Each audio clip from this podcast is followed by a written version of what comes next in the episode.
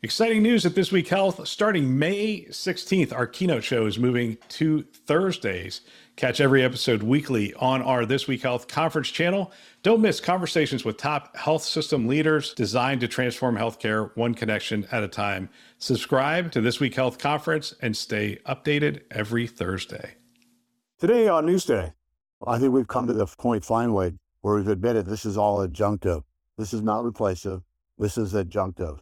So what we're going to do from a machine learning AI perspective is we're going to help you be a better clinician. We're going to help you be a better pharmacist.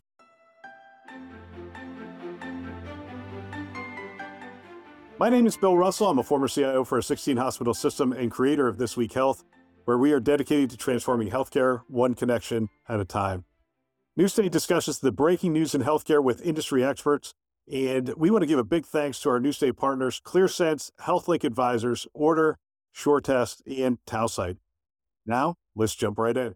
All right, here we are from Vive 2024 in LA, and this is a live Newsday episode, and I'm looking forward to this. Yeah. I, I have Drex DeFord with me, How you doing? president of the Security and Privacy? No, Dang, cybersecurity and risk. Cybersecurity and We Risk. also talk about privacy though. They're all the things. Risk makes sense. Yeah. So many of the cyber guys keep talking to me Talk about, about risk. risk. It's like, you need to talk more about risk. Yeah. I appreciate that. Does she work with you by any chance? He does. Oh, In fact, okay. that's why we I both have a uniform on, and, you, you don't have the uniform on. And we have Charles Boicey, my favorite CTO of ClearSense. And uh, my gosh, you do work in India. You do a lot of stuff. It's Yeah. fun. Well, we're going to go off the news. We could talk about the conference, and we probably will at some point. Yeah. And the Oh, cool yeah. thing is, I can just go to the app now. And oh, that's Yeah. really cool. Yeah. right here, just looking at all the things. Let's see, what's top of mind? Hey, something happened at Change Healthcare. Let me take a look at that. Hmm. Change Healthcare, right. Optum Healthcare connectivity. We have additional recommendations from H-ISAC, and we have the story, obviously, in here of the breach. This is cybersecurity, so Well, I, those are those that don't want to talk about breaches are not talking about it. well, I'll tell you, Yeah. the, the CIO community, they've been popping in and out of this thing to go to updates, Yeah. talking. I mean, even if they're here, they're, they're like not here Yeah. mentally. Yeah. And that gets back to the age old thing. If your trains aren't running on time, the rest of the really cool stuff you're doing ain't happening. It doesn't really matter. Maslow's hierarchy of needs, right? I think this is a really good opportunity for all of us to learn. This is it. If we can learn from this collectively, then we're going to be in a much better place. Then if change does the right thing and lets everybody know, exposes what they need to expose, we can get to a better place. This Yeah. is what I've appreciated Yeah. about AWS. Whenever there's an AWS outage, it is as transparent as it can be. Yeah. It's posted. You can read all about it. It's like, hey, we found this bug, we found this thing. And on the flip side, I'm talking to the CIOs at least two days ago, and they're like, what do you know? And they're like, we've met with them twice. We don't know much. Like they're not revealing much. Now, since then, this is what I've heard. I will compare notes here. Yeah. Since then, what I've heard, and we're recording this on Tuesday. Yeah. This will air on next Monday, so we'll know a lot more by then. Right. What I'm hearing is three entities: United Healthcare, Optum, and Change. And most organizations are connected to all three. I did find some that aren't connected to Change. I did too yesterday. yeah, yeah. Found somebody who said like I'm not effective. And the first person that I've ever talked to. Oh, Yeah, because they're alternatives to change, although they are the was a hundred pound gorilla or whatever it happens to be. So there's those three networks. What I'm hearing from the floor is people are hearing they have the green light to connect back to United Healthcare. They have the green light to connect back to Optum. They do not have the green light to connect back to Change. And even if they did, it's in kind of disarray and there's nothing to connect back to. That's what I'm hearing from floor. So that's completely anecdotal. I'm curious if you guys are hearing something similar. Yes. I think that No more details for that. No more Yeah, details. yeah. One of the really important and interesting things in all of this is that it also helps light up health systems to better understand because this is a thing now that everybody in the health system knows about, but it helps light up this third party risk management issue that everybody has. And then the idea that when a third party goes down, and it's because they have a cybersecurity incident and you disconnect from them, now there needs to be some rules of the road about how and when and who makes the decision, who accepts the risks to reconnect. What do you mean? Yeah. Well, how, what, what do you have to go through? Like, Yeah, you're yeah. not going to fully audit them. So how do you make that determination? And again, a lot of this goes back to risk. The, the other thing that happens is as soon as you disconnect, you start to disrupt business and clinical Yeah. operations And you look inside your own- yeah. organization. And then over time, and it usually doesn't take very much, the clinical or business leader is coming to you saying, my guys on the other side, they say everything's fine. You should reconnect. Now you start to get pressure to reconnect, maybe before you're willing to do that. You can reconnect then if you're willing to accept the risk. Some people will say, I want a third party attestation that they've reviewed your systems and everything looks And, you, good. and the other thing is you got to make sure that it didn't affect you, right? You got to look at your own house. Right. Yeah. Did anything during this episode come into my on. Do you Yeah. typically have one way? Are we just like calling APIs and pulling the data across, or are there like VPNs connected between these things? Depending on what the tool is that's being used to transfer that data, it may very well be that there's actually a connection all the way into systems No. in your network. That's not decent architecture. Like you could protect yourself by creating another layer. Yeah. Yeah. Yes, you can. All right, I'm gonna get I'm gonna get into your space where we can Okay. talk a little bit. So this is actually not a story, but at South by Southwest, there's a panel discussion called "Will AI replace healthcare workers?" Question mark. No, but it will turn them into tech workers. Uh, and I put it on the on the site because I thought that's an interesting concept. I'd, I'd never really thought about. How that. about technology enabled clinicians, Yeah. technology enabled financial people, operations, research? Absolutely. So tech, you'll see this in here, right? I think we've come to the f- point finally where we've admitted this is all adjunctive. This is not replacive. This is adjunctive. So what we're going to do from a machine learning AI perspective is we're going to help you be a better clinician. We're going to help you be a better pharmacist. We're going to help you be a better But- operations. But do they have to become a tech worker and understand? No, absolutely not. So they don't have Yeah. to understand prompt engineering and, and No. stuff. to Bill, build it. you use generative AI quite a bit, right? Right. And it works at your level, right? Sometimes. It also works at this level and it works at this level. So Yeah. I mean, to your point, Yeah, I've seen, I've seen a kid interact with it absolutely. and it, and they're able to Yeah, interact. And you see a PhD interact with it at that level. So that's the key to this generative AI as a mechanism for bringing what we're doing in the background to you. So if you're a clinical, I can summarize a whole bunch of stuff that helps you. But if you're the patient, I can summarize a bunch of stuff that helps the, the patient at, the, at their language level. And if they can't read or write, then I can do it verbally now. If, if we can get the transparency and then the quality summaries is one of the biggest opportunities. I think the second one is natural language. Nuances here, Bridges here, and others are here. It's just been a, a plethora of those kind of companies come and say, hey, we the natural language front end to healthcare, to pop up. How away from that are I could see it being like the Star Trek moment that we look back on and say, that's where it started. And now everywhere across healthcare, we're naturally interacting with computers. Yeah. I, from a natural language understanding, absolutely. But then the delivery. In India, there's 10 dialects of Hindi. Actually, there's more. So what we're doing is we're working with those various dialects.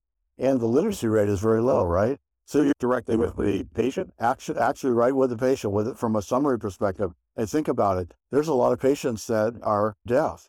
So American Sign Language, you could use generative AI to bring that back into sign language perspective.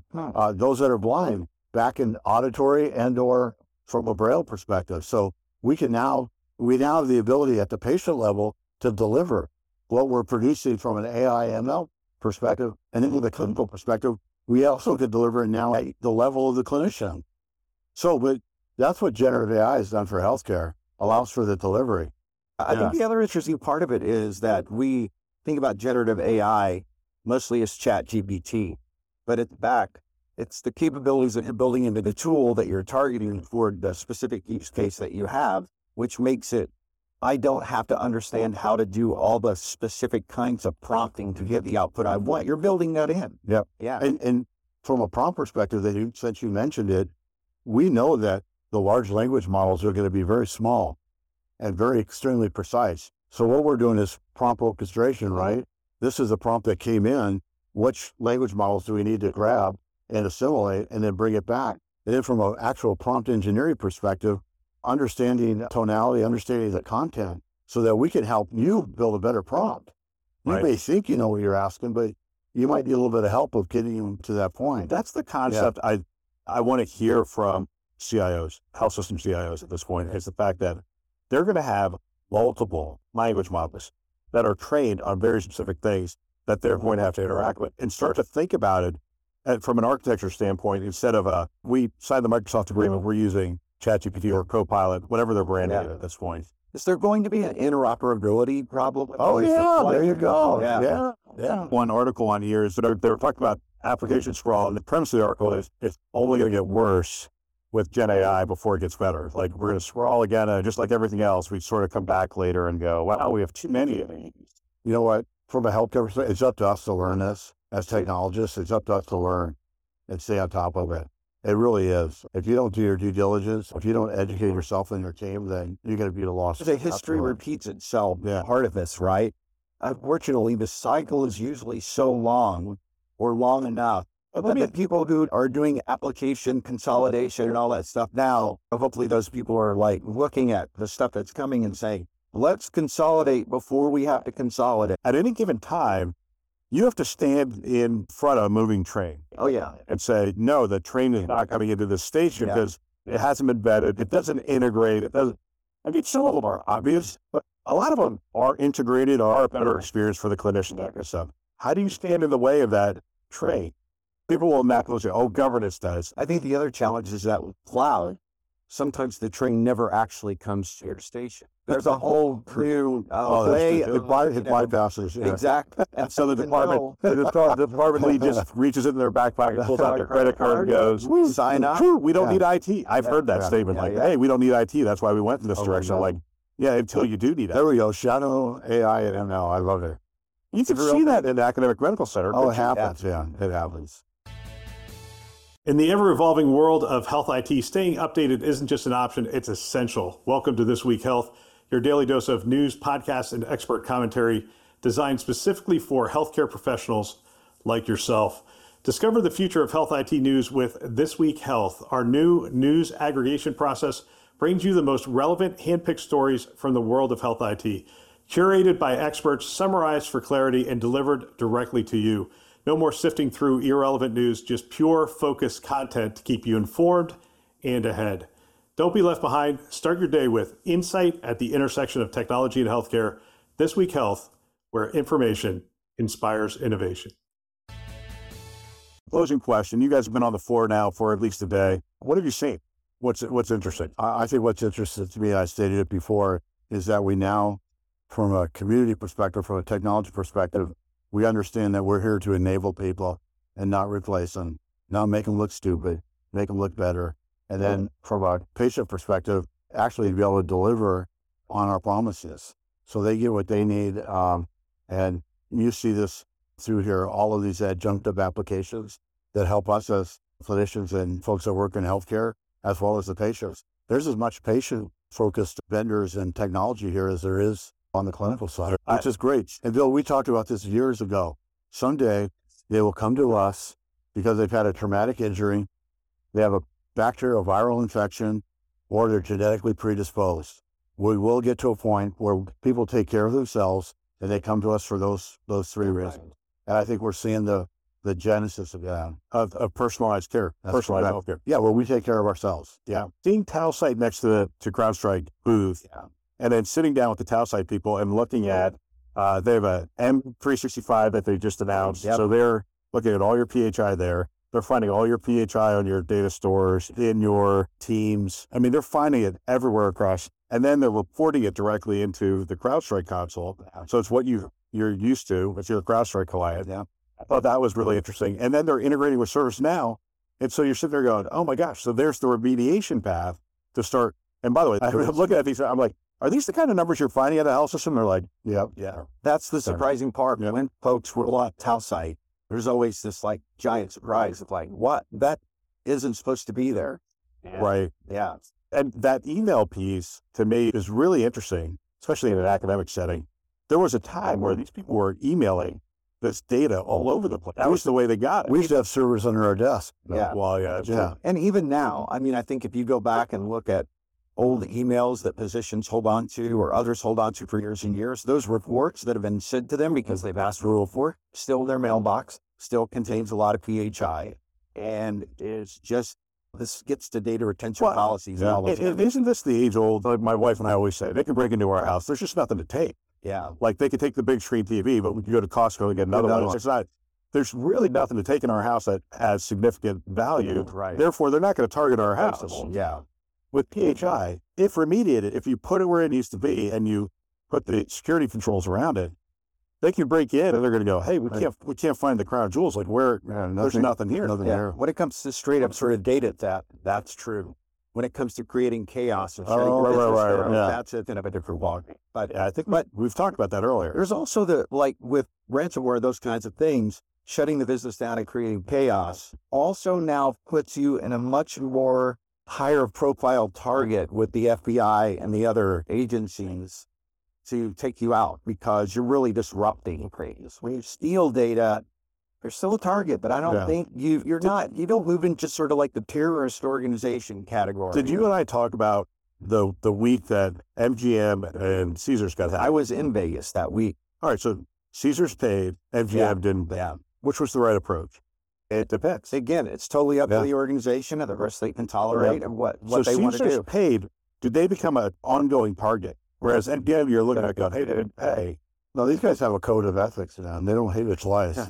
It is amazing on the dark web, though. there are some rating systems and there are some not rules of the road There are, where it says if these guys paid, we leave them alone. and everybody else leaves them alone. Oh, But really? I'm Not yeah. everybody's going to Yeah. adhere to that, right? These are a bunch of cyber thugs, and somebody's going to get a wild on, card and there's some- to do it. But they, Yeah. it's a community too, That's interesting. and that Yeah. whole underworld, though, they can be shut out if they break the norm. So I took the cybersecurity one. You, you get the last word. What, what have you seen on the Oh gosh, no. I think this sort of same path of like it's really interesting to see companies that have really sort of turned the corner and from a health system consumer user standpoint, it feels a lot more like we're building products to help them do better with patients and families. We're not doing something to them, we're doing something for them. Les Wright says this all the mm. time, but I see that almost like culturally start to be built into some of the companies here now. And it's great to see. That's good.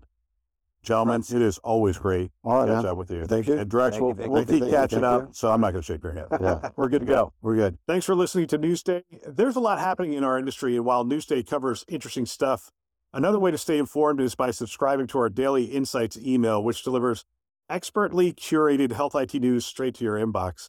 Sign up at thisweekhealth.com slash news. Big thanks to our Newsday sponsors and partners, ClearSense, HealthLink Advisors, Order, SureTest, and Tausight. You can learn more about these great partners at thisweekhealth.com slash partners. Thanks for listening. That's all for now.